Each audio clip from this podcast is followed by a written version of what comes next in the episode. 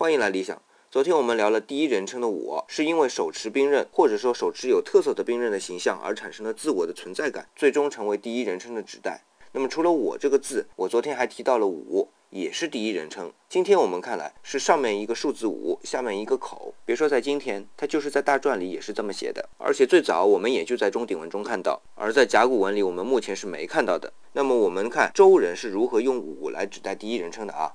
口上面是个鼻子，一般用手指自己的时候，就是指鼻子上。而五是古代一到九的数字中最中间的那个，这个中间的意思，在人际关系中介乎于你和他之间，它就是我。所以这么一组合起来，这五字就出现了。